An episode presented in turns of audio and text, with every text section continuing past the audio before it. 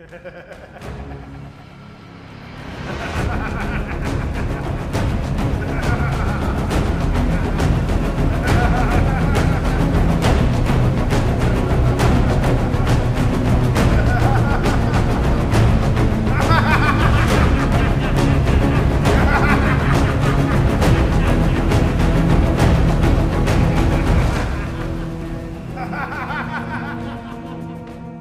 chúng đi, hãy lần theo dấu vết và săn lùng chúng. Nếu gặp hãy giết hết tất cả cho ta. Ánh mắt vô hồn, gương mặt không một chút cảm xúc. Khuôn liền đáp lại: rõ thưa chủ nhân. Thầy Lương, thầy Lương đã về rồi. Thầy có tìm được thứ gì để giải độc cho lão sàng không thầy? Bảo liền vội vàng hỏi. Khi thầy Lương quay về, thầy Lương liền đáp: ta chỉ tìm được một chút nấm lim xanh khu rừng rộng lớn. Tuy nhiên những loài cây giải được độc rắn dường như là không mọc ở nơi này. Ta quay lại để nghỉ ngơi một lát, xong sẽ tiếp tục đi tìm. Bảo thẫn thờ buổi trưa ngày hôm đó, nhìn lão sàng mê man, chẳng ai còn tâm trạng để ăn uống. Mặc dù họ vừa trải qua, tính đến giờ đã là ngày thứ hai ở trong rừng. Có một điều ai cũng nhìn thấy, đó chính là từ mu bàn tay bị rắn cắn, giờ đây những vết thâm tím đang lan rộng cả ra những chỗ khác trên cánh tay của lão sàng. Sự lo lắng lại càng thể hiện rõ trên gương mặt của từng người. Cả thầy Lương, người được cho là luôn bản lĩnh trước tất cả mọi việc, cẩn thận tỉ mỉ theo dõi sát sao tình trạng của lão sàng. Là một người biết về y thuật, thầy Lương hiểu được rằng lão sàng đã sắp hết thời gian. Nếu không có phương pháp chữa trị kịp thời, cố lắm đến sáng ngày mai, khi mà độc tố không còn bị kìm hãm, chất độc sẽ ngay lập tức xâm lấn vào trong tim và lão sàng sẽ chết. Cố dằn bụng một chút đồ ăn, tranh thủ khi trời còn sáng, thầy Lương tiếp tục đi tìm thuốc giải. Nhưng rồi kết quả vẫn không có gì khác.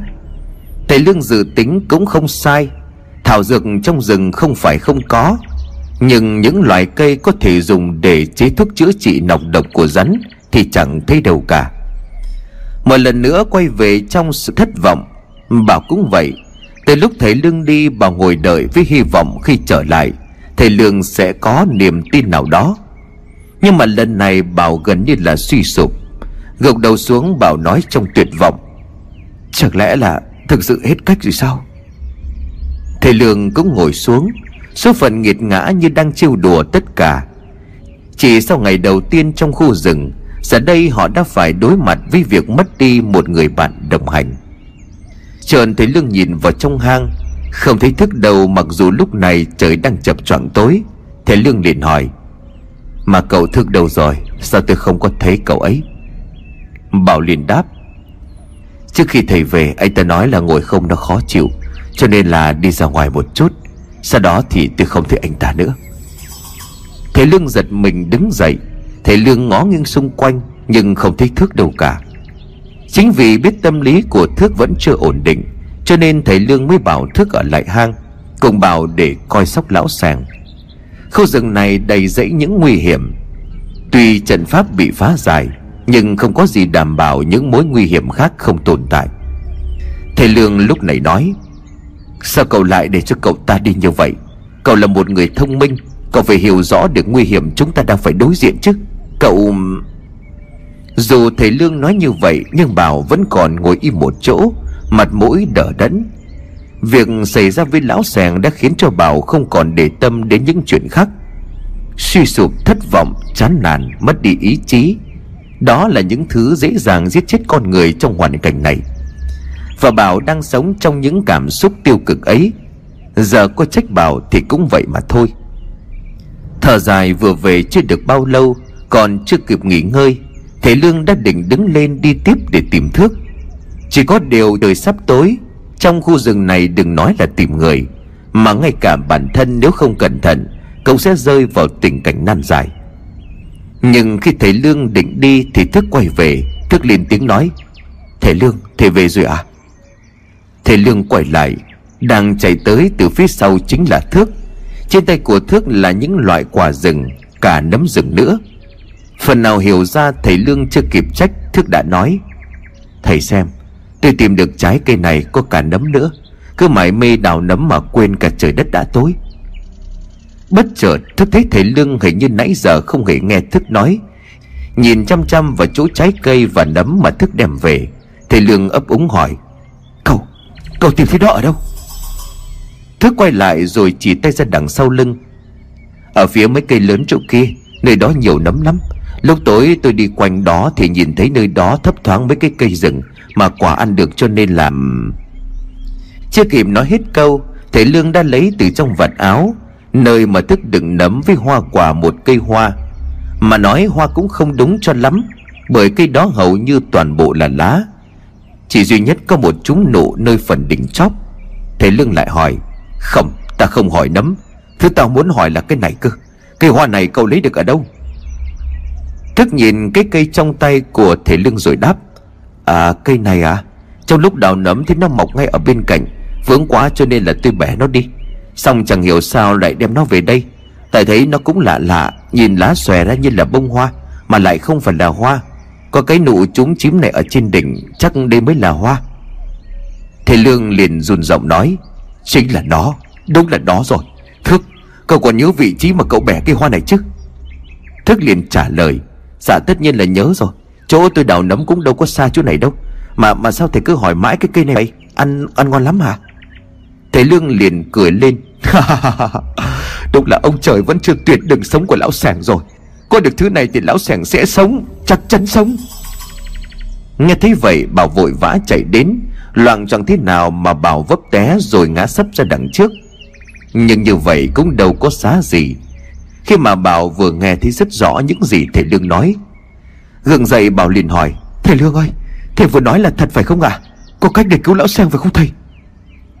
Thầy Lương nhìn Bảo khẽ gật đầu. Thầy Lương trả lời: "Đúng vậy, nhưng mà trước tiên cậu Thức phải dẫn ra đến nơi mà cậu bẻ cành hoa này đã. Nhanh lên, tranh thủ trời còn chưa tối hẳn, chúng ta phải đi luôn mới được." Đặt hết trái cây với nấm xuống đất, Thức vâng dạ rồi đi trước dẫn đường. Bảo muốn đi theo nhưng cần phải có một người ở lại trông nom tình trạng của lão Sàng. Để cho Bảo yên tâm mà phấn chấn trở lại, thầy Lương quả quyết: "Không cần phải lo lắng nữa, lão Sàng sẽ sống, ta chắc chắn như vậy. Cậu ở lại đây, đợi ta và Thức quay về. Lần này ta hứa sẽ không để cho cậu thất vọng." Dứt lời, thầy Lương rời đi. Dù chưa biết thầy Lương sẽ dùng phương pháp gì để giải độc cho lão Sàng, nhưng trong từng lời nói, trong ánh mắt của thầy Lương đã thể hiện sự bình tĩnh vốn có. Nó khiến cho người khác cảm thấy tràn đầy tin tưởng và hy vọng. Trên đường đi, Thức liền hỏi: "Cái cây mà tôi đem về thực sự quan trọng đến vậy sao? Mà tại sao lại quay về chỗ tôi bẻ nó vậy?" Thầy Lương mỉm cười rồi đáp: "Lần này cậu lập được công lớn rồi đó. Có thể nói mạng sống của lão Sàng là do cậu cứu. Còn tại sao chúng ta phải quay lại nơi cây hoa này mọc? Loại cây này có thể coi là thần dược trong việc giải độc. Phần thân bị cậu bẻ cũng có tác dụng giải độc, nhưng thứ tinh túy nhất lại nằm ở phần cổ ở dưới đất cơ." Thức liền hỏi: "Nhưng mà rốt cuộc đây là loài cây gì mà thầy nghe có vẻ như là cực kỳ hữu dụng vậy?" Thầy Lương liền trả lời: "Đã bao giờ cậu nghe đến thất diệp nhất chi hoa chưa?" Thức lắc đầu. Thầy Lương liền nói: "Cây hoa cậu đem về khi nãy chính là thất diệp nhất chi hoa, có nghĩa là cây bảy lá một hoa. Nó còn được gọi với một cái tên khác là tảo hưu độc cước liên. Có nó thì việc giải nọc độc trong người của lão Sàng không còn là điều gì khó khăn cả." Thức liền sừng sốt nói: "Thật vậy sao thầy?" Thầy Lương liền gật đầu nói: "Tất nhiên rồi, vì thất diệp nhất chi hoa chính là thảo dược quan trọng, đóng vai trò chủ đạo trong phương thuốc giải độc cổ trùng của sư phụ ta." Lúc này tại hang động, nơi mà Bảo đang đứng ngồi không yên để chờ đợi, bởi trời lúc này đã tối hẳn, thầy Lương với Thức vẫn chưa thấy quay trở lại. Tình trạng của lão Sàng mỗi lúc một tệ hơn. Mặc dù hương mê đã hết tác dụng, nhưng từ lúc di chuyển tới nơi này, lão Sàng vẫn chưa thể tỉnh lại. Cơ thể của lão Sàng đang đổ đầy mồ hôi đầm đìa. Các triệu chứng như là sốt nóng, sốt rét đang hành hạ khiến cho lão tỏ ra vô cùng đau đớn. Những vết tím bầm đã lan ra gần như toàn bộ cánh tay và bắt đầu xâm lấn lên vùng cổ và phần bả vai. Theo như lời của Thức thì từ vị trí hang đến chỗ đó không xa. Vậy là cả hai đã đi một lúc khá lâu mà vẫn chưa thấy quay lại. Vừa nóng ruột không biết có phải họ gặp chuyện gì không, lại vừa lo lắng khi mà lão Sàng mỗi lúc một yếu dần. Nhưng bất lực chẳng biết làm gì. Chưa bao giờ Bảo thấy mình vô dụng như lúc này. Và rồi cuối cùng thì thầy Lương cùng với Thức cũng quay trở về, mặt mũi lấm lem, chân tay vẫn còn dính đầy đất rừng. Bảo liền chạy ra đón. Vừa nhìn thấy Bảo, thầy Lương liền hỏi: "Tình trạng của lão Sàng sao rồi?" Bảo liền đáp: "Không ổn lắm thưa thầy. Các vết động đã bắt đầu lan ra lớn hơn. Hơi thở của lão Sàng càng lúc ngày càng yếu." Thầy Lương liền nói: "Vẫn còn sống là tốt rồi, đừng có lo. Chúng ta sẽ tìm được cây thuốc quý dùng để giải độc. Thời gian cấp bách, hai người lập tức làm ngay những gì ta sắp nói sau đây." Được cây sâm bảy lá cho Bảo, thầy Lương liền dặn: "Bây giờ cậu đem cây này đi giã lấy bã, giã cả thân lá và hoa. Giã xong đem vào trong hang cho ta." Đưa tiếp phần củ sâm đã đào được khi nãy cho Thước, thầy Lương liền nói: "Còn cậu Thước, rửa sạch phần củ này xong cũng đem vào trong cho ta. Làm ngay đi, ta đi xem lão Sàng thế nào đã." Thước và Bảo vâng dạ rồi vội đi làm ngay. Thầy Lương vào bên trong kiểm tra tình trạng sức khỏe của lão Sàng. Đúng như Bảo đã nói, chất độc đã bắt đầu lan ra khỏi vùng cánh tay. Nếu cứ như vậy, đừng nói là sáng ngày mai, chỉ nổi trong đêm nay thôi, lão Sàng sẽ vô phương cứu chữa. Thật may mắn khi mà Thức đã vô tình tìm thấy thất diệp nhất chi hoa. Thầy Lương dùng khăn lau mồ hôi cho lão Sàng rồi khẽ nói: "Câu mày lão có một sức khỏe hơn người, cho nên mới có thể chịu đựng được đến bây giờ. Nếu là người bình thường chắc chắn không qua khỏi. Cố gắng thêm một chút nữa rồi lão sẽ khỏe lại thôi. Xem ra ông trời đối với lão cũng không hề tệ." Thức sau khi rửa xong củ sâm thì chạy vội vào trong đưa cho thầy Lương. Cả Bảo cũng như vậy, giã nát toàn bộ phần thân lá và hoa của cây sâm. Bảo để trong một ống tre mà hôm trước lão Sàng làm để mọi người cùng ăn cơm. Thầy Lương mở tay nải lấy dao, lấy cái cối nhỏ mà thầy hay dùng để bào chế thuốc, thái ba lát sâm bảy lá cho vào trong cối, lại bỏ thêm hai loại thảo dược có sẵn mà thầy đem theo. Đưa cho Thức, thầy Lương liền nói: "Giã nhẹ những thứ có ở trong này, sau đó đun một chút nước nóng đổ gần đầy miệng cối là được." Tiếp đó thầy Lương khẽ mở lớp áo băng nơi vết thương của lão Sàng. Vết rắn cắn nơi mu bàn tay lộ ra sưng tấy thâm đen, duy chỉ có hai vết răng của rắn độc là vẫn còn đang rỉ máu. Nhón lấy hai đầu ngón tay phần lá sâm đã được giã nát, thầy Lương đắp vào vết rắn cắn. Thầy Lương liền nói: "Thứ này sẽ giúp hút độc trong cơ thể của lão Sàng ra ngoài. Cứ ba mươi phút sau sẽ thay bã một lần, cộng với đó uống nước củ sâm bảy lá, trong ngoài cùng công kích, độc tố sẽ bị giải trừ." Thứ cũng đã xong phần tiếp theo việc của mình. Thầy Lương đã bắt đầu cho lão Sàng uống nước củ sâm. Sau nửa giờ đầu tiên, Bảo cùng với Thức hồi hộp để chờ đợi kết quả. Lúc này phần thuốc được đắp giã từ cây sâm bảy lá, từ màu xanh đậm đã chuyển sang màu đen kịt rồi khô cong lại. Thầy Lương lấy bã cũ rồi tiếp tục đắp bã mới vào vết rắn cắn trên mu bàn tay của lão Sàng. Chỉ nhìn bằng mắt thường cũng đã thấy các vết thâm tím khi nãy đã xâm lấn gần đến vùng cổ, thì sau lần đắp lá đầu tiên đã giảm đi một cách rõ rệt. Lão Sàng cũng bớt đổ mồ hôi, sắc mặt có chuyển biến tốt.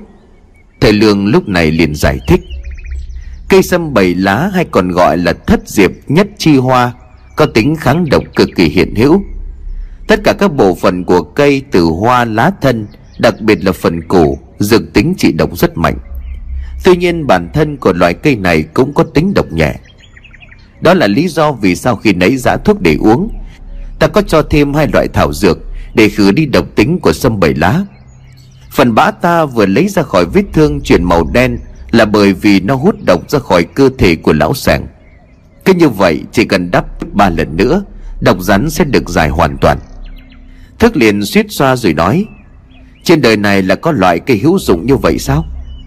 Thầy Lương cười rồi đáp: "Có thất diệp nhất chi hoa, đừng nói là nọc rắn, cho dù là độc của cổ trùng cũng có thể giải được. Có điều muốn giải được độc cổ trùng thì cần phải sử dụng nhiều loại thảo dược, cũng như là kỳ công bào chế thuốc hơn. Tuy nhiên giải nọc độc của rắn thì chỉ cần sử dụng xông nguyên chất cộng với một chút kiến thức về châm cứu là cũng đủ. Thầy Lương đang nói thì bụng của Bảo bỗng sôi lên ầm ầm. Khi mà căng thẳng đã đi qua, con người ta mới cảm thấy đói. Nhớ lại thì cả ngày hôm nay ba người của họ cũng chỉ ăn chút đồ ăn thừa của tối ngày hôm trước để lại. Thức cười cười rồi gãi đầu gãi tai. Tôi tôi đi nấu cơm nhé. Thầy Lương gật đầu đồng ý. Bảo liền nói, vậy để tôi đi nấu cho lão Sàng một chút cháo. Nhưng thầy Lương ngăn lại, không cần đâu, trước mắt chưa cho lão Sàng ăn gì vội cả. Bảo nghe vậy thì thắc mắc, nhưng mà từ hôm qua đến giờ lão Sàng chỉ uống nước cầm hơi, như vậy liệu lão có sức mà chịu nổi hay không? Thầy Lương liền cười. Lúc này thầy Lương mới lấy trong túi ra một củ gì đó tròn tròn, hơi xù xì, có màu vàng nhạt. Mà đặc biệt ở chỗ trên cái củ ấy còn có chút cành và lá, nhìn như là lá thông. Thầy Lương lúc này nói, sở dĩ ta và cậu Thức về muộn chính là vì thứ này. Đây là nấm phục linh thiên, là một loại thần dược trong việc bồi bổ sức khỏe. Củ nấm ta lấy được này vẫn còn nhỏ, nhưng chỗ này dư sức cho lão Sàng và cho cả chúng ta dùng. Nhìn cái củ trên tay của thầy Lương, nếu không nói thì Bảo cũng không biết đó là nấm. Chưa bao giờ Bảo nhìn thấy một loại nấm nào kỳ lạ như vậy. Thầy Lương liền nói, chắc là cậu thấy lạ lắm phải không? Bởi vốn dĩ đây là loại nấm cực kỳ quý hiếm. Nấm phục linh thiên chỉ mọc trên ngọn của loài cây cổ thụ thuộc họ Thông, gọi là cây vân sam. Thế cho nên là nó cực kỳ hiếm, bởi chỉ tìm thấy thứ nấm này trong khu rừng rậm có niên đại vài trăm, thậm chí là hàng ngàn năm. Người biết về loại nấm này chắc cũng không có nhiều, thế cho nên cậu thấy lạ cũng đúng thôi. Nói xong thầy Lương dùng dao thay mấy lát sâm phục linh thiên. Thầy liền gọi Thức lại rồi nói, thả ba lát sâm này vào ba ống nứa, đổ nước nóng vào hãm như trà. Lát ăn xong chúng ta sẽ uống. Bảo liền hỏi, Ồ vậy thầy không cho lão Sàng uống sao? Thầy Lương cười rồi nói, yên tâm, ai cũng có phần. Chỉ là lão Sàng thì không uống, mà lát nữa ta sẽ cho lão ngậm. Nhưng mà phải đợi khi mà độc tính giảm đi một phần nửa đã. Gặp đại nạn không chết, lại còn tìm được thảo dược chân quý. Xem ra chuyến đi này đối với chúng ta mà nói, trong họa lại có phúc. Tuy nhiên không được lơ là hoặc là mất cảnh giác, bởi vì ta nghĩ hiện tại tên Mò Chốc đó đang ráo riết truy lùng chúng ta. Lão ta không để yên khi mà trận pháp của lão Bảy Bố bị phá giải. Ngay khi mà lão Sàng hồi phục, chúng ta phải tiếp tục lên đường. Bảo có chút thắc mắc trong lời nói của thầy Lương. Bảo hỏi, nếu đúng như thầy nói thì chẳng phải là người của hắn đã phải tìm thấy chúng ta rồi chứ? Bởi nơi này cách vị trí dựng lều của chúng ta không xa. Hơn nữa khu rừng này giống như là một xào huyệt của tên Mò trong nhiều năm qua vậy. Thầy Lương liền đáp, cậu nói không sai. Hiện tại bốn người chúng ta đang ở trong xào huyệt của hắn, nhưng đó là khi trận pháp còn tồn tại. Thông qua trận pháp hắn có thể dùng sức mạnh tâm linh để cảm nhận những thay đổi khác thường, những xâm nhập vào trận đồ. Để ta giải thích một chút cho cậu hiểu. Tứ thủy trận được xây dựng trên sự kết hợp của năm yếu tố ngũ hành, cộng với đó là thuật trấn hồn ám hại những người đi vào trận. Biết rõ những đặc điểm này cho nên ta mới làm ra bùa tương sinh, một loại bùa cũng tập hợp đủ năm yếu tố ngũ hành đã được yểm mật chú. Thế cho nên là khi bước chân vào trận pháp, bùa tương sinh đóng một vai trò như là thuật che mắt, bởi nó có cùng đặc điểm với ngũ hành trong tứ thủy trận. Do vậy tên Mò Chốc trong thời điểm đầu không cảm nhận được sự xuất hiện của chúng ta. Tiếp đó ta đã phá trận của lão bằng cách giải thoát cho vong linh bị lão chấn hồn ở cửa chúng ta đi qua. Đây mới là đòn đánh chí mạng. Một cửa bị phá đồng nghĩa trận pháp sẽ vô dụng, kết giới từ đó cũng biến mất. Mất đi trận tứ thủy, Mò Chốc coi như là mất đi sức mạnh tâm linh trong việc kiểm soát trận đồ. Hắn ta muốn tìm chúng ta cũng không phải là điều dễ, và rất có thể trong lúc này người của lão ta đang dính bẫy mà ta đã tạo ra trước khi chúng ta di chuyển khỏi nơi đó. Bảo liền ngạc nhiên hỏi, bẫy à? Là bẫy gì? Mà mà thầy đặt bẫy lúc nào sao chúng tôi không biết? Suy nghĩ một lúc, Bảo liền ồ lên, Ồ có phải là lúc mà anh Thức phạt cây cũng như là đi lùi hướng khác không ạ? À? Thầy Lương gật đầu mỉm cười, chính là nó. Để cẩn thận hơn, ta đã bảo cậu Thức tạo ra một hướng đi khác, để lại một vài dấu vết nhằm đánh lạc hướng nếu có kẻ tìm đến. Một cây bẫy đơn giản, nhưng mà nếu chúng mắc phải, chúng ta sẽ có thêm một khoảng thời gian quý báu.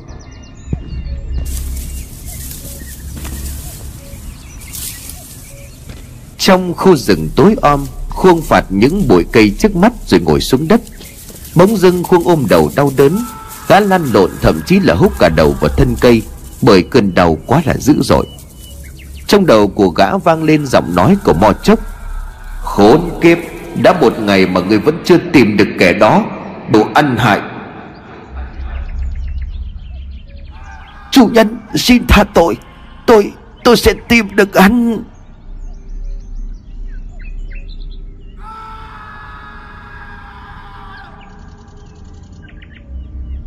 Lúc này tại làng sương mù, trong gian nhà gỗ phía sau nơi ở của Mò Chốc, lão thầy Mo cùng bốn tên hộ vệ đang có mặt ở đây. Mò Chốc tức tối đến trợn mắt, lão thở hồng hộc tỏ ra khá mệt mỏi. Ba Phổ lúc này vội hỏi: "Chủ nhân, ngài sao vậy ạ? À? Hình như là ngài không được khỏe." Mò Chốc đưa tay liền rồi đáp: "Ta không sao, chỉ là phải dùng một phần hồn để mà điều khiển tên Khuôn, cho nên ta hơi mệt. Hơn nữa chỉ còn hai ngày nữa là trăng tròn, đây là thời điểm nhạy cảm, khả năng của ta sẽ bị hạn chế. Trước khi đến lễ tế thần nhất định không được xảy ra bất cứ sơ suất nào cả. Canh chừng đám dân ở trong làng, kẻ nào trái ý giết không thả." Đạt La liền nói: "Chủ nhân yên tâm, mọi thứ đều đã được chuẩn bị kỹ lưỡng, vật tế được canh chừng cẩn mật, gia đình của bọn chúng không còn ai nói được cả." Mò Chốc liền cười lên đầy man dợ: "Tốt lắm, nhưng mà cũng đừng có mà lạm sát quá đà, bởi ta vẫn cần rất rất nhiều máu trong ngày thần linh tái sinh."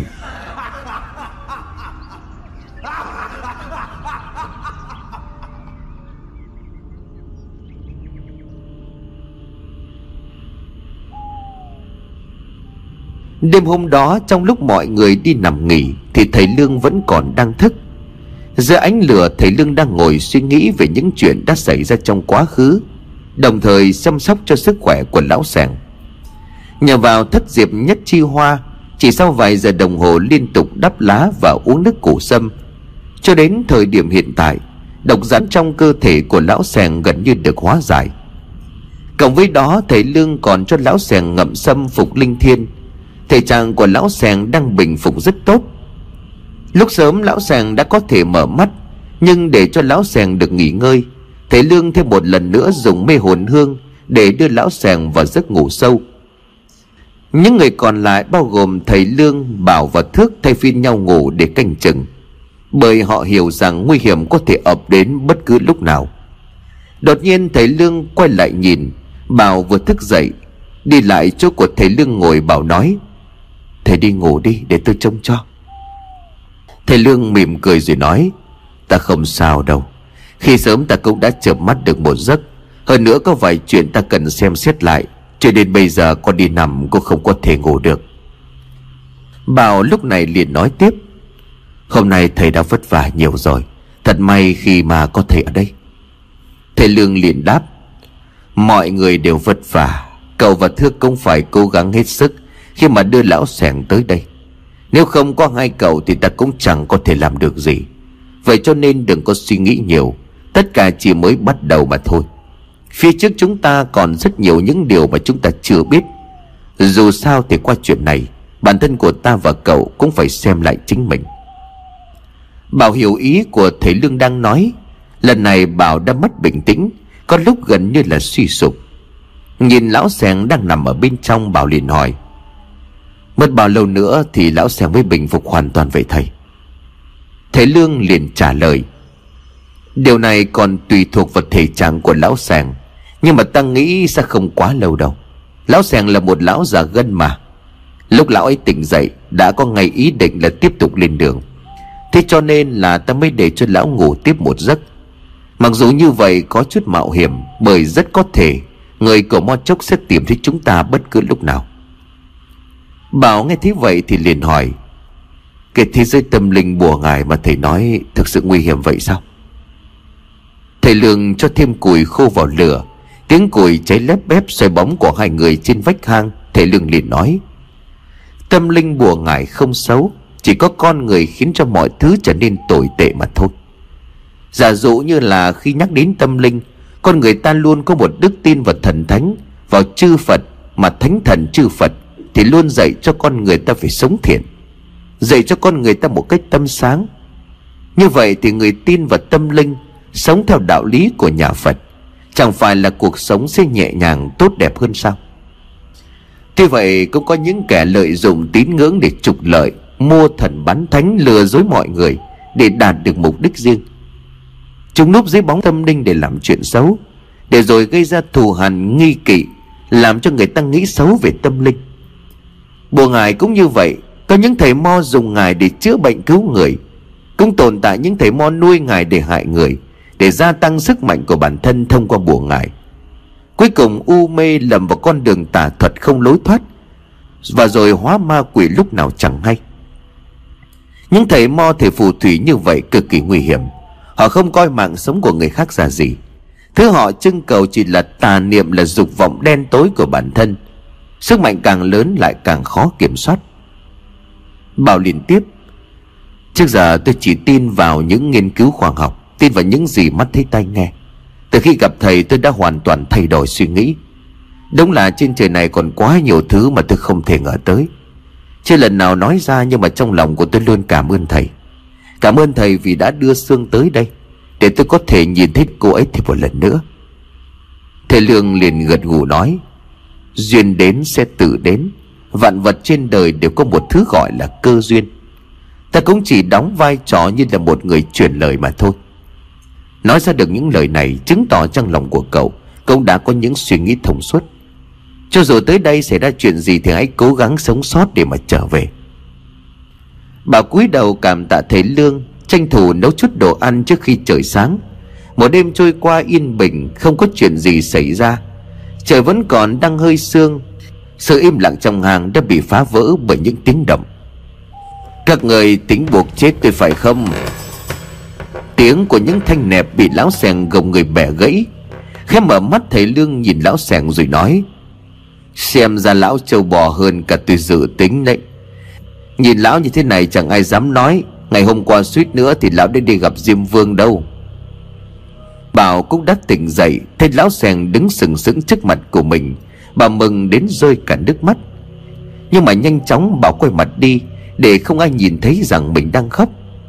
Thầy Lương nhìn lão Sàng gật đầu. Lão Sàng liền nói: mặc dù là mê man nhưng mà tôi vẫn có thể nghe thấy những gì mọi người nói. Cảm ơn mọi người. Mạng sống của tôi là do mọi người cứu. Sau này tính mạng của tôi cũng là của mọi người. Đúng lúc đó thì Thức vươn vai tỉnh dậy, miệng vẫn còn ngáp ngáp.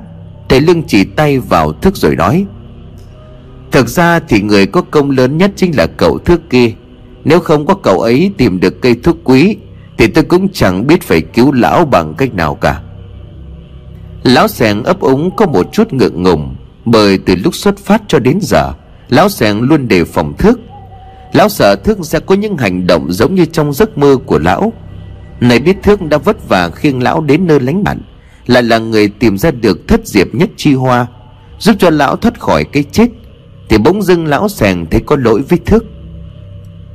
Khi còn chưa biết nói gì thì Thức đã chồm dậy đu lên người của lão Xèn, xong Thức nhảy xuống đất. Thức cười rồi nói: cuối cùng thì lão cũng đã khỏe lại, mà hình như lại còn khỏe hơn trước thì phải.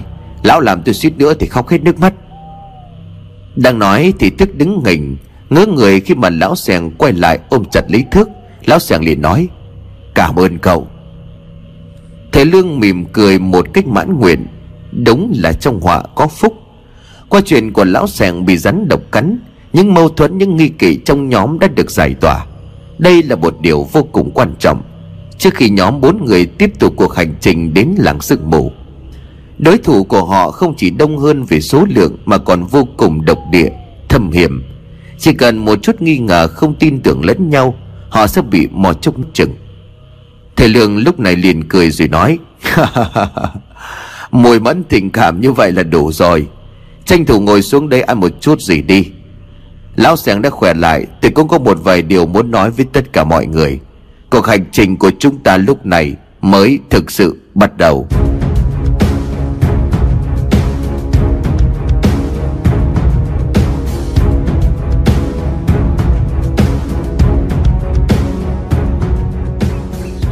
Bổ sung năng lượng xong, thầy Lương còn hãm cả trà tỷ nấm phục linh thiên cho mọi người uống. Lão Sàng liền suýt xoa nói: đúng là thần dược, uống vào không những tinh thần tỉnh táo mà cả cơ thể cũng có cảm giác tráng kiện hơn bao giờ hết. Tôi đã hiểu được tại sao tôi lại khỏe mạnh đến vậy. Bao cùng với Thức đồng ý điều này. Bao mệt mỏi cứ như vậy tan biến, cơ thể tràn ngập sức sống. Lúc này thầy Lương mới bắt đầu vào việc. Thầy Lương để nói: cả đêm ngày hôm qua tôi và cậu Bảo đã xem xét rất kỹ tấm bản đồ, những ghi chép về vùng núi này từ mấy chục năm về trước. Mọi người cũng đã biết là trận pháp do Mò Chốc bày ra đã bị chúng ta phá giải. Với khả năng của Lão Sàng cũng như là sự thông minh của cậu Bảo trong việc am hiểu về địa chất, không khó để chúng ta đến được chân núi U Bò. Chắc chắn là ngôi làng ấy sẽ nằm đâu đó quanh chân núi U Bò. Đến được đó là một chuyện, còn có tìm được làng sương mù hay không lại là câu chuyện khác. Lão Sàng liền hỏi: sao lại như vậy? Nếu là một ngôi làng chắc chắn sẽ có những dấu vết để tìm, và không khó để tìm ra. Dựa vào địa hình cũng như là khu vực có con người sinh sống, tôi sẽ tìm được. Thầy Lương liền nói: lão nói không sai, nhưng mà nếu ngôi làng đó chỉ là một ngôi làng bình thường, còn làng sương mù thì không phải như vậy. Tôi có thể chắc chắn một điều, Mò Chốc đã tạo ra một kết giới để che giấu sự tồn tại của ngôi làng trong nhiều năm qua. Ngoài việc nơi đó quanh năm sương mù phủ trắng xóa, thì việc Mò Chốc dùng khả năng của mình để tác động đến ngôi làng chính là một điểm khiến cho làng sương mù tồn tại như là một truyền thuyết. Bảo liền hỏi: nếu như vậy thì phải làm sao? Thế Lương liền đáp: còn sao nữa, chẳng phải chìa khóa để đến ngôi làng chính là hai người các cậu sao? Bảo và Thức nhìn nhau rồi tự chỉ vào mình, đồng thanh nói: là bọn tôi. Thế Lương liền cười: chính xác là như vậy, để ta giải thích cho nghe. Bảo, cậu chưa từng đặt chân đến ngôi làng, nhưng mà cậu từng được Sương dẫn ra khỏi khu rừng kỳ lạ đó. Có thể hiện tại cậu không nhớ, nhưng mà ta tin khi mà đến chân núi U Bò, cậu sẽ có một cảm giác quen thuộc. Còn Thước, cậu là người đã đến làng sương mù, thậm chí là sống ở đó một thời gian cho đến khi hồn ma của Sương cứu cậu thoát khỏi đó. Mặc dù lúc ấy cậu không còn tỉnh táo, nhưng mà lúc rời khỏi nhà của ông Mừng trên đường đến đây, tôi đã cố tình hỏi cậu những câu hỏi về đường ra của ngôi làng. Mặc dù cậu nói là không có nhớ rõ, nhưng mà vẫn mơ hồ tưởng tượng ra được. Đó là do trong đầu của cậu vẫn còn lưu giữ được những ký ức, mặc dù bản thân của cậu bị hồn ma của Sương nhập vào. Do vậy thì cả hai cậu chính là chìa khóa để đến được ngôi làng đó. Vấn đề bây giờ chỉ là liệu Phật bản mệnh tượng trưng cho sự thông tuệ với nghìn mắt thấu rõ nhân gian của các cậu sẽ đưa chúng ta tới đâu mà thôi. Không phải tự nhiên mà hai chàng thanh niên cùng ngày tháng năm sinh, sinh đúng vào ngày quan âm thiên thủ đản sinh, lại cùng có liên quan đến một cô gái có mặt ở cùng một nơi như thế này đâu. Tất cả đó là do một chữ duyên. Tiếng chim rừng vang lên trên những tán cây rộng lớn. Nhóm của bốn người thầy Lương đã rời khỏi hang ngay khi trời vừa sáng. Sau hơn một ngày nằm bẹp một chỗ thì bây giờ Lão Xèn như đã khỏe hơn bao giờ hết. Việc đi trước dọn đường cứ phăm phăm. Bên cạnh đó, những kiến thức về địa chất của Bảo cũng đang được phát huy một cách toàn diện. Kinh nghiệm đi rừng cộng thêm sự am hiểu chuyên môn về khoa học, hai thứ đó kết hợp với nhau quá hoàn hảo. Đã đi được hai giờ đồng hồ, thầy Lương nói mọi người dừng lại nghỉ ngơi. Ngồi xuống nghỉ ngơi định lấy nước ra uống, thầy Lương mới nhận ra rằng lượng nước đem theo cũng đã gần cạn. Bởi cả ngày hôm qua, nước dùng lau rửa vết thương cho Lão Sàng, rồi nấu cơm hãm trà, bây giờ chỉ còn lại một ít. Đưa cho thầy Lương, Thức liền nói: thầy uống đi này. Thầy Lương hiểu ý thì bèn đáp: chúng ta gần hết nước rồi phải không? Từ hôm qua đến giờ không gặp nhánh suối nào cả. Ta không khát, ai khát cứ uống đi. Lão Sàng đứng dậy rồi nói: đừng còn lo, để tôi đi lấy nước. Bảo nghe vậy thì ngạc nhiên: lão định lấy nước ở đâu? Quanh đây làm gì có suối hay là chỗ nào để mà lấy? Lão Sàng liền cười rồi nói: thế cho nên là tôi mới có mặt ở đây. Một người cầm đồ đựng nước đi theo tôi. Trong rừng đâu nhất thiết phải ra suối mới lấy được nước, đi nào. Bảo với Thức vội vàng đứng dậy đi theo Lão Sàng. Lão Sàng dẫn họ ra một bụi tre lớn. Chắc có lẽ khi đến đây Lão Sàng đã nhắm đến bụi tre này. Tới gần mới thấy từng cây tre đều to ngang cổ chân người, cây nào cây nấy cao vút và thẳng tắp lự.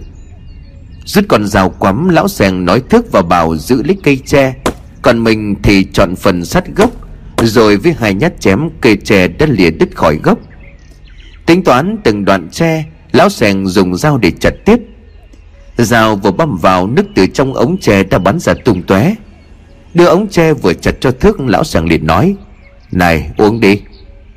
Cầm ống tre với một nửa ống sóng sánh là nước trong vắt, Thức há hốc mồm ngạc nhiên. Vẫn còn nghi ngại bởi Thức sợ không biết uống nước này vào có việc gì không, thì Lão Sàng liền hất hàm rồi nói: "Đừng có lo, nước này còn sạch hơn cả nước suối đó. Uống đi rồi đem lại cho thầy Lương.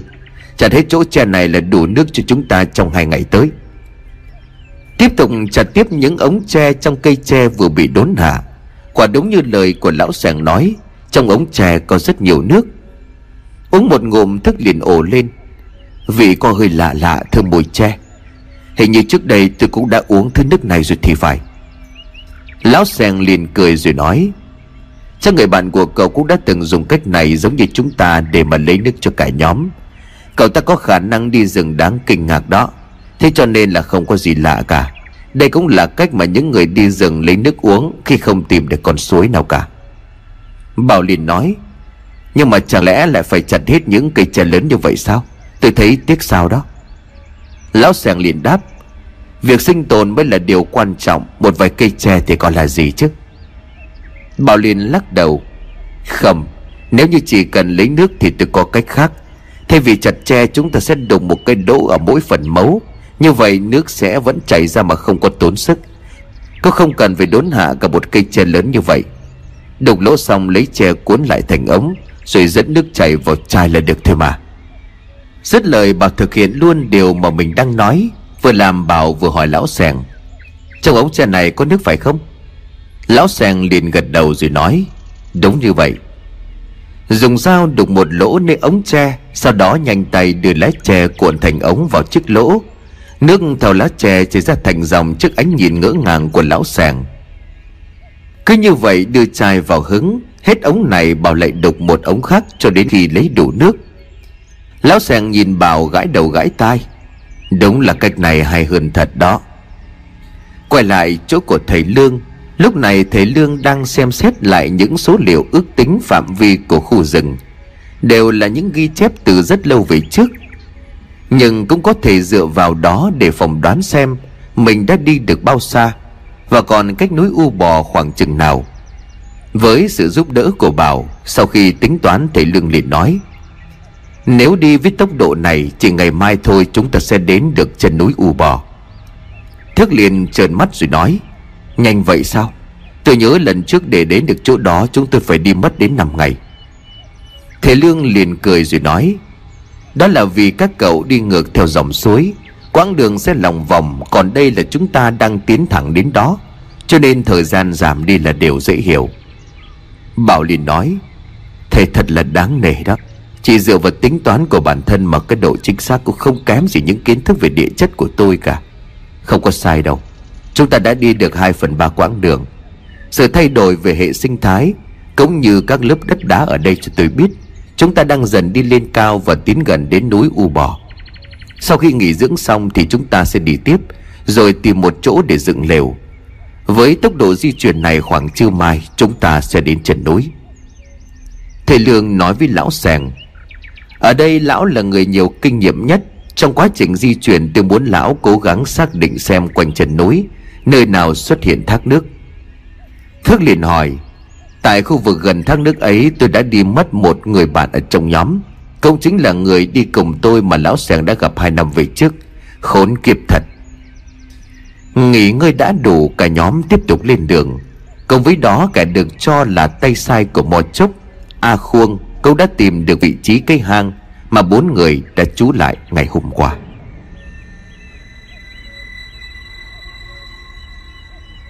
Mặc dù trước khi rời khỏi đó, thầy Lương đã cẩn thận xóa dấu vết, nhưng khác với lần trước, kẻ thù của họ không còn bị mắc lửa nữa. Sự ma mãnh của Mò Chốc, bên cạnh đó khu rừng này như một xào huyệt của lão. Với cái mũi của con chó săn mang tên là Khuôn, lão ta đã bắt đầu đánh hơi thấy những kẻ phá hoại. Chúng đã đi theo hướng này và không phải chỉ có một người. Không nói mặc dù gã chỉ có một mình. Giọng của Mò Chốc bỗng vang lên trong đầu của Khuôn. Đúng như ta nghĩ, những kẻ này đang đi sâu vào bên trong. Mục đích của chúng là đã quá rõ. Bằng một cách nào đó chúng đã biết về ta và đang đi tìm ta. Tìm bọn chúng, giết hết tất cả cho ta. Với sự giúp đỡ của ta, người sẽ là một con quỷ khát máu.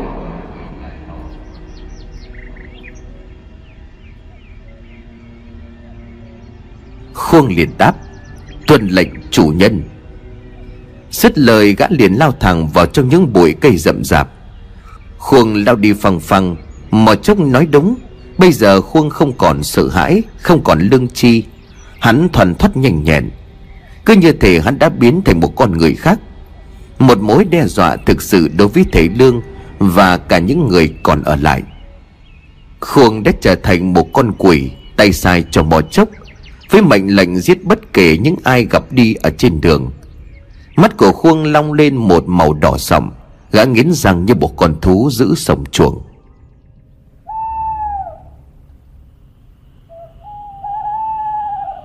Trời đã chuyển về tối. Lão Sàng tìm được một vị trí trống trải để dựng lều. Trên đường tới đây thật may khi mà Lão Sàng phát hiện ra một mạch nước ngầm chảy ra từ trong đá. Càng đi vào sâu, mọi thứ lại càng trở nên hùng vĩ và nguyên sơ. Ngồi quanh đống lửa, Thức bồi hồi nhớ lại ký ức về đồng đội khoảng thời gian trước đây. Khi đó họ cũng như Thầy Lương, Lão Xèn và Bảo bây giờ. Nhưng rồi có thể chỉ còn duy nhất một mình. Thức còn sống tận mắt chứng kiến cái chết đáng sợ của bạn bè. Dù hoang mang sợ hãi, nhưng Thức vẫn muốn quay lại nơi đây, bởi Thức hy vọng rằng biết đâu trong ngôi làng ấy bạn của anh vẫn còn sống. Thức liền nói: nếu họ đều đã bị giết, tôi chắc chắn sẽ liều mạng với lão thầy mò ấy. Cách đó không xa, trong một lùm cây tối om như hũ nút, xung quanh bốn bề là tiếng cú kêu vang vọng. Một ánh mắt đỏ vừa khẽ lóe lên trong màn đêm. Chúng đây rồi.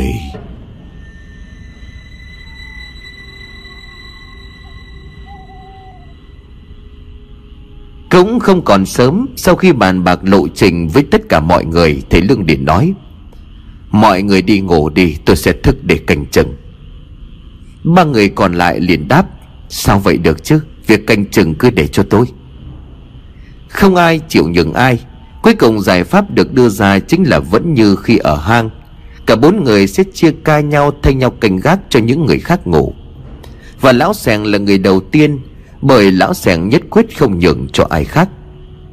Khẽ mỉm cười, ai cũng hiểu Lão Sàng làm như vậy là để bù đắp cho mọi người trong khoảng thời gian mà lão mê man bất tỉnh. Mọi người cũng đã chăm sóc cho lão khá vất vả. Giờ là lúc mà lão canh chừng cho mọi người nghỉ ngơi. Sau khi ba người kia vào trong lều, Lão Sàng ngồi ở bên ngoài bên cạnh đống lửa, kiểm tra lại những thứ vũ khí mà mình đem theo, như là dao, cung, nỏ, tên. Thì thoảng Lão Sàng lại hướng nỏ vào trong bóng tối trước mặt, im lặng lắng nghe từng tiếng động nhỏ đang diễn ra xung quanh. Một sự cảnh giác cao độ đến từ vị trí của Lão Sàng. Gặp nạn không chết, Lão Sàng bây giờ lại càng cẩn trọng hơn. Từ trong bóng tối, Khuôn ẩn mình trong những lùm cây. Hắn giống như một loài thú săn đêm rình rập con mồi. Tất nhiên những gì mà Khuôn nhìn thấy, chủ nhân đang điều khiển tâm trí của hắn là Mò Chốc cũng nhìn thấy. Hai hàm răng nghiến chặt vào nhau, đôi mắt long lên sòng sọc thể hiện sự khát máu. Nhưng Khuôn vẫn chưa hành động vội, bởi trong đầu của hắn giọng nói của Mò Chốc vẫn còn vang vang vang lên: chưa phải lúc này, hãy đợi đến lúc chúng chìm sâu vào trong giấc ngủ. Mục tiêu của ngươi chính là lão già có chòm râu bạc, giết chết hắn bằng mọi giá.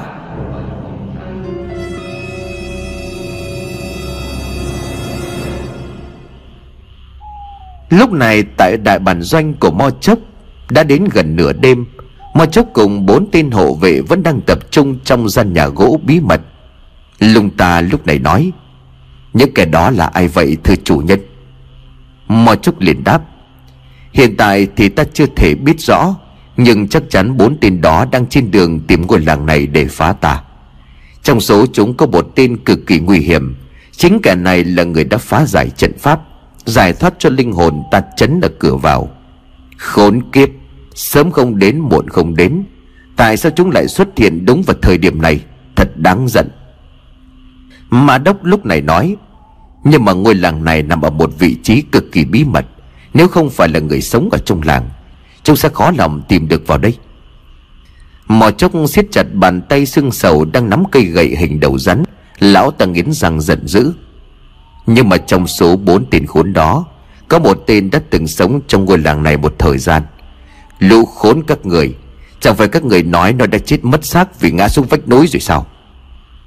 Nghe đến đây thì Lung ta, Ma Đốc, Ba Phổ và Lạt Đa lập tức đổ mồ hôi hột. Không ai bảo ai, cả bốn tên quỳ mọp xuống đất, không dám ngẩng mặt lên nhìn Mò Chốc. Chúng đồng thanh cầu xin: chủ nhân xin tha mạng, chuyện chuyện này. Tưởng rằng Mò Chốc sẽ trút toàn bộ cơn thịnh nộ lên đầu của bốn tên hộ vệ, nhưng mà không, lão ta vẫn bình tĩnh rồi nói: tội của các người là rất lớn, nhưng mà trước mắt vẫn còn nhiều chuyện hệ trọng hơn cần phải làm.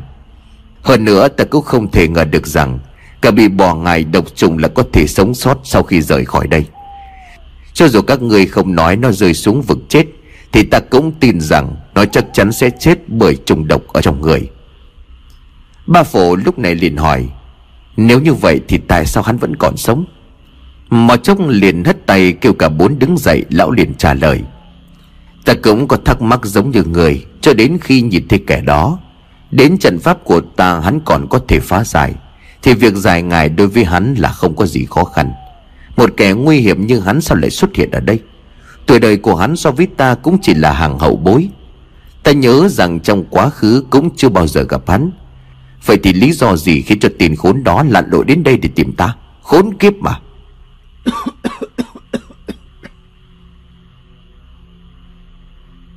Mò Chốc đang bình thường để bỗng nhiên nổi lên cơn ho, khiến cho cả bốn tên hộ vệ phải lo lắng. Chúng liền vội vàng hỏi: chủ nhân, ngài sao vậy ạ? À? Mò Chốc ngồi xuống chiếc ghế đen có hình thù kỳ dị. Lão liền nói: tại thời điểm này, việc tách hồn để kiểm soát tên Khuôn thật khiến cho ta khó chịu.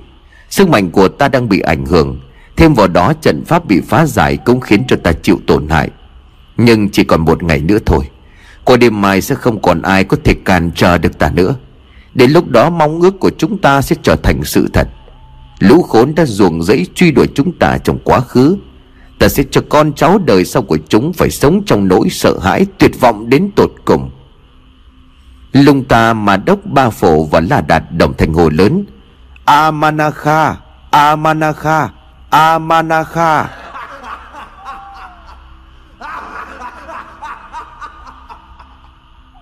Những tiếng cười man dở của Mò Chốc bỗng vang vọng trong căn nhà gỗ. Trong sâu thẳm nơi hang có nhiều cơ quan bí mật. Nằm trong nôi vàng là một đứa bé gái nhỏ nhắn và xinh xắn, với một nước da hồng hào, mỏng manh, hình như con bé đang ngủ. Đột nhiên nó mở mắt lớn, đôi mắt của nó đỏ au màu máu. Nó khẽ nhuận miệng cười. Từ trong miệng của đứa bé, hai cái răng nành đã bắt đầu nhú ra.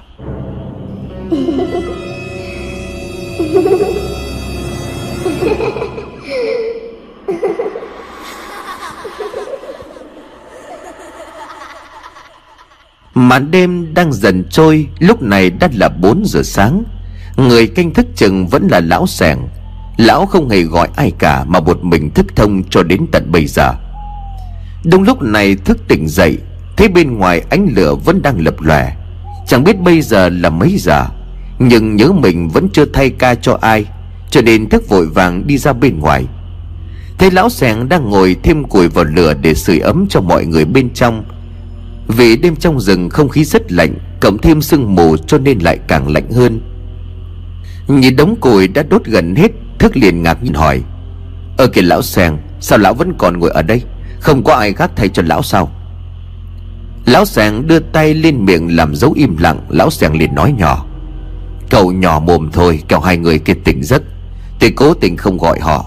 Dù sao thì hai ngày qua tôi đã ngủ quá nhiều rồi. Mà sao cậu lại tỉnh vào cái giờ này? Hãy còn sớm, cứ vào trong ngủ tiếp đi. Khi nào trời sáng hẳn tôi sẽ gọi. Thức liền ngồi xuống liền đáp: Tôi cũng đoán là như vậy. Lão Xèn quả thật là người tốt. Ngay cả khi lão sắp chết, lão vẫn lo lắng cho người khác. Thôi được rồi, lão đi ngủ đi. Ít nhiều cũng phải ngả lưng một chút. So với chúng tôi, lão chỉ vừa mới bình phục sau khi bị rắn độc cắn. Tôi cũng đã ngủ đủ rồi. Trong nhóm lão là người quan trọng, không có lão chúng tôi khó có thể đi tiếp. Lão Sàng nhìn Thức rồi hỏi: Nhìn cậu như là đang có tâm sự thì phải. Thức liền suy nghĩ một hồi rồi cười hắt ra rồi nói: Đúng là người sống lâu chỉ nhìn mặt người khác cũng có thể đoán biết được họ nghĩ gì. Lão nói không có sai đâu. Chẳng hiểu sao khi nãy tôi đang ngủ tôi lại mơ đến một người bạn. Tôi mơ thấy cậu ta vẫn còn sống, nhưng mà mỗi khi mà tôi đến gần cậu ấy thì cậu ấy lại biến mất. Lão Sàng liền đáp: Là một trong số những người bạn cùng đi vào rừng với cậu trước kia phải không? Thức khẽ gật đầu rồi Thức nói: Mà thôi, lão đi ngủ đi, ở đây có tôi rồi. Biết trong lúc này Thức cũng cần ngồi một mình, Lão Sàng liền đồng ý theo lời của Thức. Dưới ánh lửa, Thức ngồi in bóng ở trên tấm bạt lều. Thức tự nhủ: Khuôn, tôi mong sao cậu còn may mắn giống như tôi, đừng có chết. Tiếng chim rừng, tiếng côn trùng, tiếng củi chết lép bép, cộng với đó là tiếng gió thổi hiu hiu. Màn sương đặc trưng của khu rừng càng khiến cho khung cảnh thêm phần huyền ảo. Kẻ săn mồi thầm lặng chờ đợi cơ hội cho đến tận bây giờ, và cuối cùng thì cơ hội đó cũng đã đến, khi Thức hiện tại chỉ ngồi có một mình.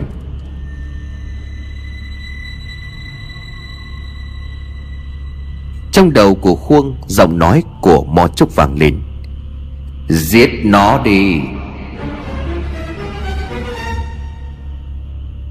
Những ngổn ngang dằn vặt trong suy nghĩ của Thức khiến cho anh chỉ biết gục đầu xuống hối hận. Thức trách bản thân đã không thể cứu lấy một ai. Thức đau đớn bởi bạn bè của mình đã chết. Mọi người, tôi xin lỗi. Tôi phải làm sao đây? Thức không hề hay biết được rằng ở phía sau lưng của anh, một bóng người đang lù lù xuất hiện, và trên tay của hắn là một con dao quắm sắc lẹm đang trực bổ thẳng xuống. Đúng lúc đó thì một giọng nói hét lên thất thanh: Thức, cẩn thận!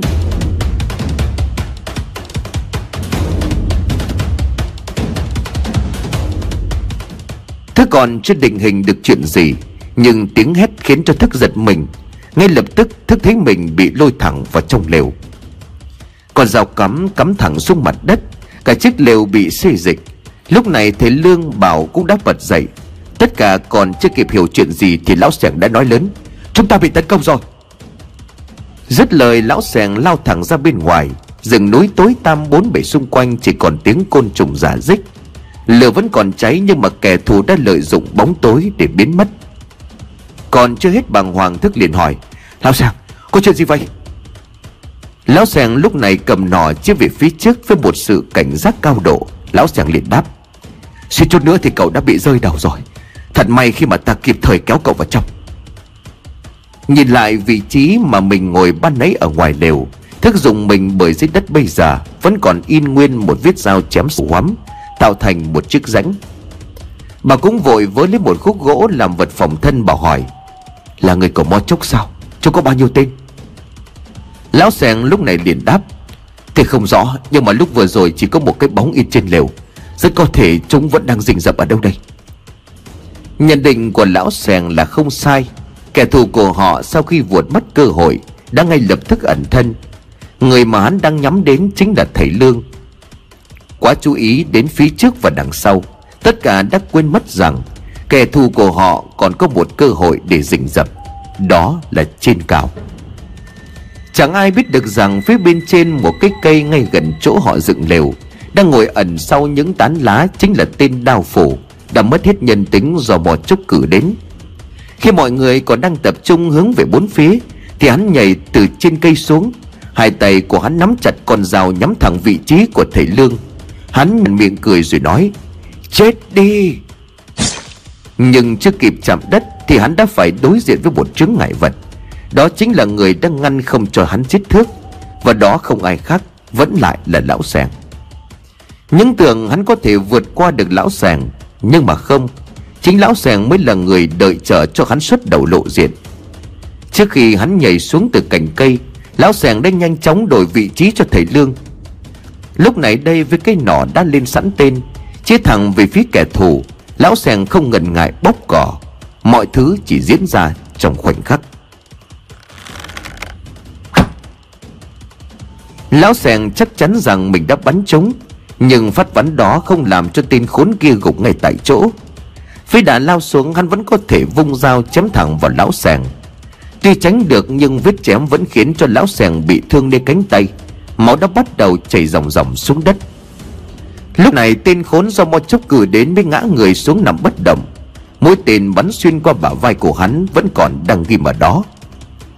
Thế Lão Sàng bị chảy máu, mọi người chạy vội lại, bảo vội nói: Lão Sàng, lão sao rồi? Máu chảy nhiều quá. Lão Sàng liền đáp: Tôi không sao, chỉ là vết thương ngoài da, đừng lo. Thằng cố đó sao rồi? Bảo liền tiếp: Chắc có lẽ hắn chết rồi, không còn thiết cơ động gì cả. Thức liền ấp úng nói: Chẳng lẽ chỉ có một tên chứ sao? Thầy Lương lúc này lên tiếng: Ta nghĩ hình như chỉ có một tên này, bởi nếu đông hơn chắc chắn bọn chúng sẽ ập đến giết chúng ta ngay lúc này. Lão Sàng gật đầu đồng ý. Lão Sàng liền nói: Thì cũng nghĩ như vậy, nhưng mà dù chỉ có một tên mà đã khiến cho chúng ta phải rơi vào cảnh khốn đốn như thế này, nghĩ lại thật là quá nguy hiểm. Đột nhiên nhìn vào tên lạ mặt đang nằm đó, Thức bỗng nhận ra một điều gì đó quen thuộc, mặc dù lúc này tên khốn nằm úp mặt xuống đất không nhìn thấy mặt. Thức nuốt nước bọt, từ từ tiến lại gần để nhìn rõ hơn. Thức đổ mồ hôi lạnh, run rẩy giọng của Thức nói: Không, không thể nào, không phải là cậu ấy.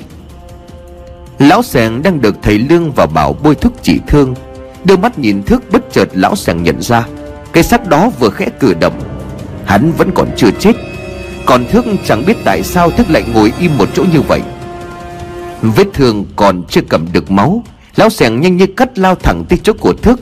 Chỉ trong một khoảng thời gian ngắn như vậy, Lão Sàng đã cứu Thức đến hai mạng. Cánh tay rắn chắc của Lão Sàng túm vào áo của Thức, rồi dùng hết sức bình sinh. Lão Sàng kéo thật mạnh Thức lại đằng sau, khi mà lưỡi dao của tên máu lạnh đâm thẳng vào, chỉ còn cách người của Thức một đoạn mong manh. Lão già khốn kiếp, lại là lão! Cái xác mà mọi người tưởng rằng đã chết sau khi bị trúng tên của Lão Sàng đang từ từ nhổm dậy.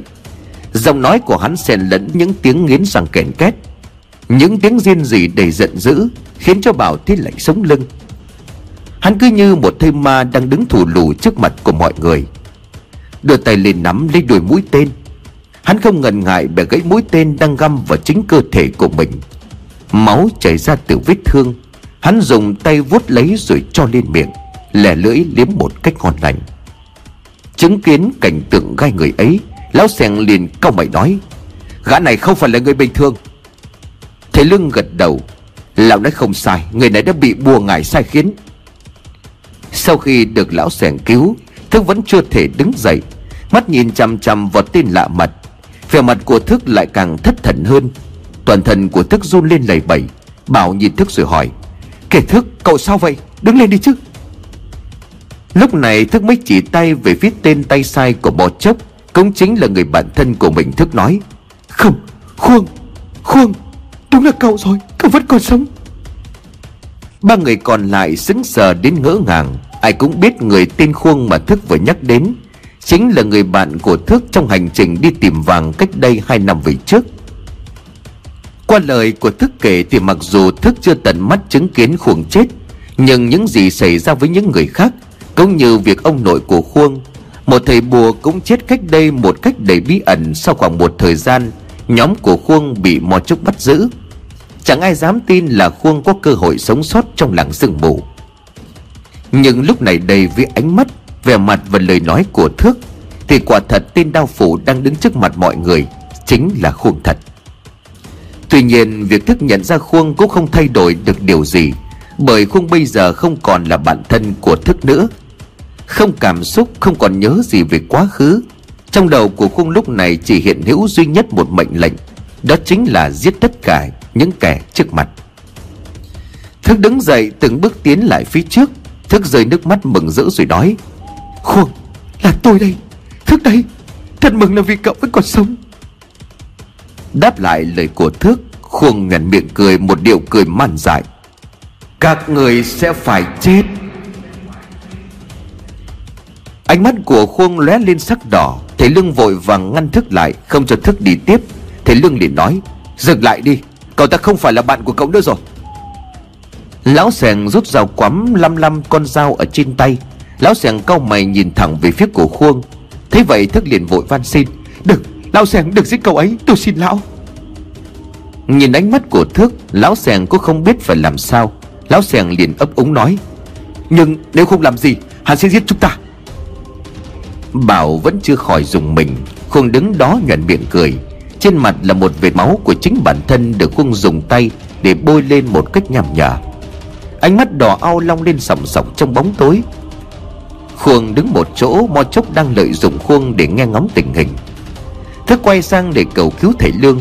Thầy Lương, nếu như cậu ấy cũng bị bỏ bùa ngải, thầy làm ơn cứu lấy cậu ấy, như thầy đã từng cứu tôi có được không? Tôi xin thầy. Thầy Lương liền đáp, muốn cứu thì phải khống chế được cậu ta trước đã, nhưng xem ra việc này không dễ dàng gì, bởi tâm trí của cậu ta lúc này đã hoàn toàn bị kiểm soát. Bất chợt Khuôn điện cười lớn, thầy Lương, kẻ phá giải trận pháp của ta chính là ngươi phải không? Thầy Lương đứng lên phía trước nhìn Khuôn. Thầy Lương liền nói, không sai, chính là ta. Người đang nói chuyện với ta là Mò Chốc đúng chứ? Khuôn đưa ngón tay dính đầy máu rồi lè lưỡi liếm sạch. Khuôn liền tiếp tục cười rồi nói, biết được cả tên của ta, xem ra đám các ngươi quả thực đến đây là để tìm ta rồi. Lũ khốn các ngươi đúng là chán sống. Thước liền gào lớn, lão thể bò khốn kiếp, mày đã làm gì Khuôn? Tha cậu ấy ra. Khuôn nhìn Thước rồi trả lời, làm gì sao? Nó cũng giống như là ngươi cùng với những người bạn của người trước kia mà thôi. Lẽ ra ngươi lên ngoan ngoãn ở lại và chọn cái chết, thì bây giờ ngươi không còn phải khốn khổ như thế này. Bởi ta sẽ cho ngươi được chết lần thứ hai. Tất nhiên lần này ngươi sẽ ước mình được chết thật nhanh chóng. Thật là trùng hợp để xem xem khi phải đối diện với cái chết, ngươi sẽ chọn bản thân của mình hay là chọn bạn của mình. Giết hết chúng đi. Ngay lập tức Khuôn liền gồng mình vung dao. Khuôn lao thẳng về phía của thầy Lương. Nhát chém của Khuôn bị chặn lại bởi Lão Sàng. Hai con dao quắm chạm vào nhau tóe lửa. Khuôn nghiến răng nghiến lợi, điên dại dùng sức đẩy lui Lão Sàng về phía sau một bước. Lão Sàng cau mày. Lão không thể ngờ được rằng Khuôn lại khỏe đến như vậy. Cả Thức cũng phải giật mình khi mà tận mắt chứng kiến. Hơn này hết Thức hiểu rõ về Khuôn.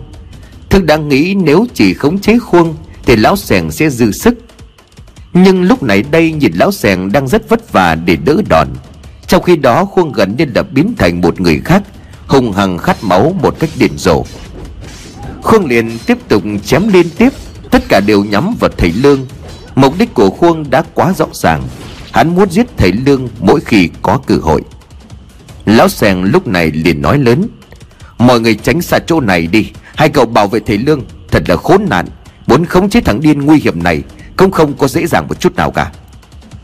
Thức liền ấp úng nói, sao sao cậu ấy lại thành như vậy? Thầy Lương liền đáp, đó chính là sức mạnh của bùa ngải, nó khiến cho con người ta biến thành quỷ dữ, không sợ chết, không cảm xúc, chỉ biết khát máu mà thôi. Ngoài độc trùng ngải, có vẻ như bạn của cậu còn bị yểm bùa chú lên người để dễ bề sai khiến. Xem ra lần này chúng ta đã gặp khó khăn rồi. Với bốn người chúng ta giết chết bạn của cậu không phải là chuyện khó, nhưng có vẻ như Mò Chốc cũng tính đến tình huống này. Nói cách khác, cậu không bây giờ chỉ giống như là một con cờ thí của tên thầy Mò. Một con tốt thì sẵn sàng dùng mạng để đổi mạng. Phía đằng trước Lão Sàng vẫn đang chần vật để đối đầu. Không phải Lão Sàng không đánh được Khuôn. Đúng như lời của thầy Lương nói, việc giết Khuôn nằm trong khả năng của Lão Sàng. Tuy nhiên Khuôn là bạn thân của Thước. Bản thân của Lão Sàng cũng muốn tìm cách khống chế để thầy Lương có cơ hội giải bùa cho Khuôn. Thế cho nên mặc cho Khuôn luôn ra những đòn hiểm, những đòn giết chết đối thủ không tránh kịp, Lão Sàng cũng chỉ đỡ mà không đánh lại. Vết thương ở tay do Khuôn chém lúc nãy tiếp tục chảy máu, không để cho Lão Sàng có thời gian nghỉ ngơi. Khuôn điên cuồng lao vào để tấn công. Càng đánh Khuôn lại càng say máu.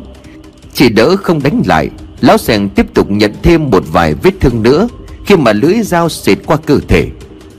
Càng lúc thì càng bị đẩy lùi, Lão Sàng đã bắt đầu mất bình tĩnh. Nếu cứ tiếp tục như thế này, không chỉ bản thân của lão mà cả những người khác sẽ rơi vào trong nguy hiểm.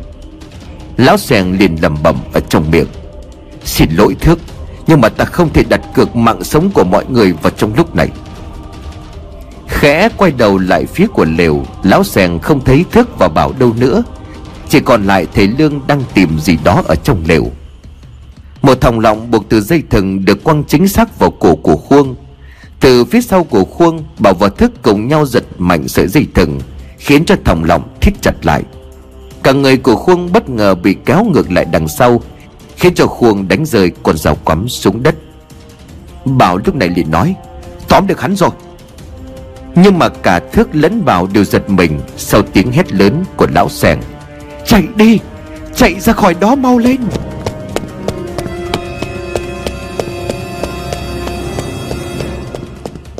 Còn chưa kịp hiểu ra chuyện gì thì Khuôn đã nhộm dậy. Nương theo sợi dây thừng nhanh như cắt, Khuôn chạy bằng cả bốn chi như là một con thú hoang đang lao đến trước mặt của Bảo. Vung tay tung một cú đấm vào giữa mặt của Thước, khiến cho Thước nằm văng xuống đất. Tay còn lại Khuôn đang hướng về phía của Bảo.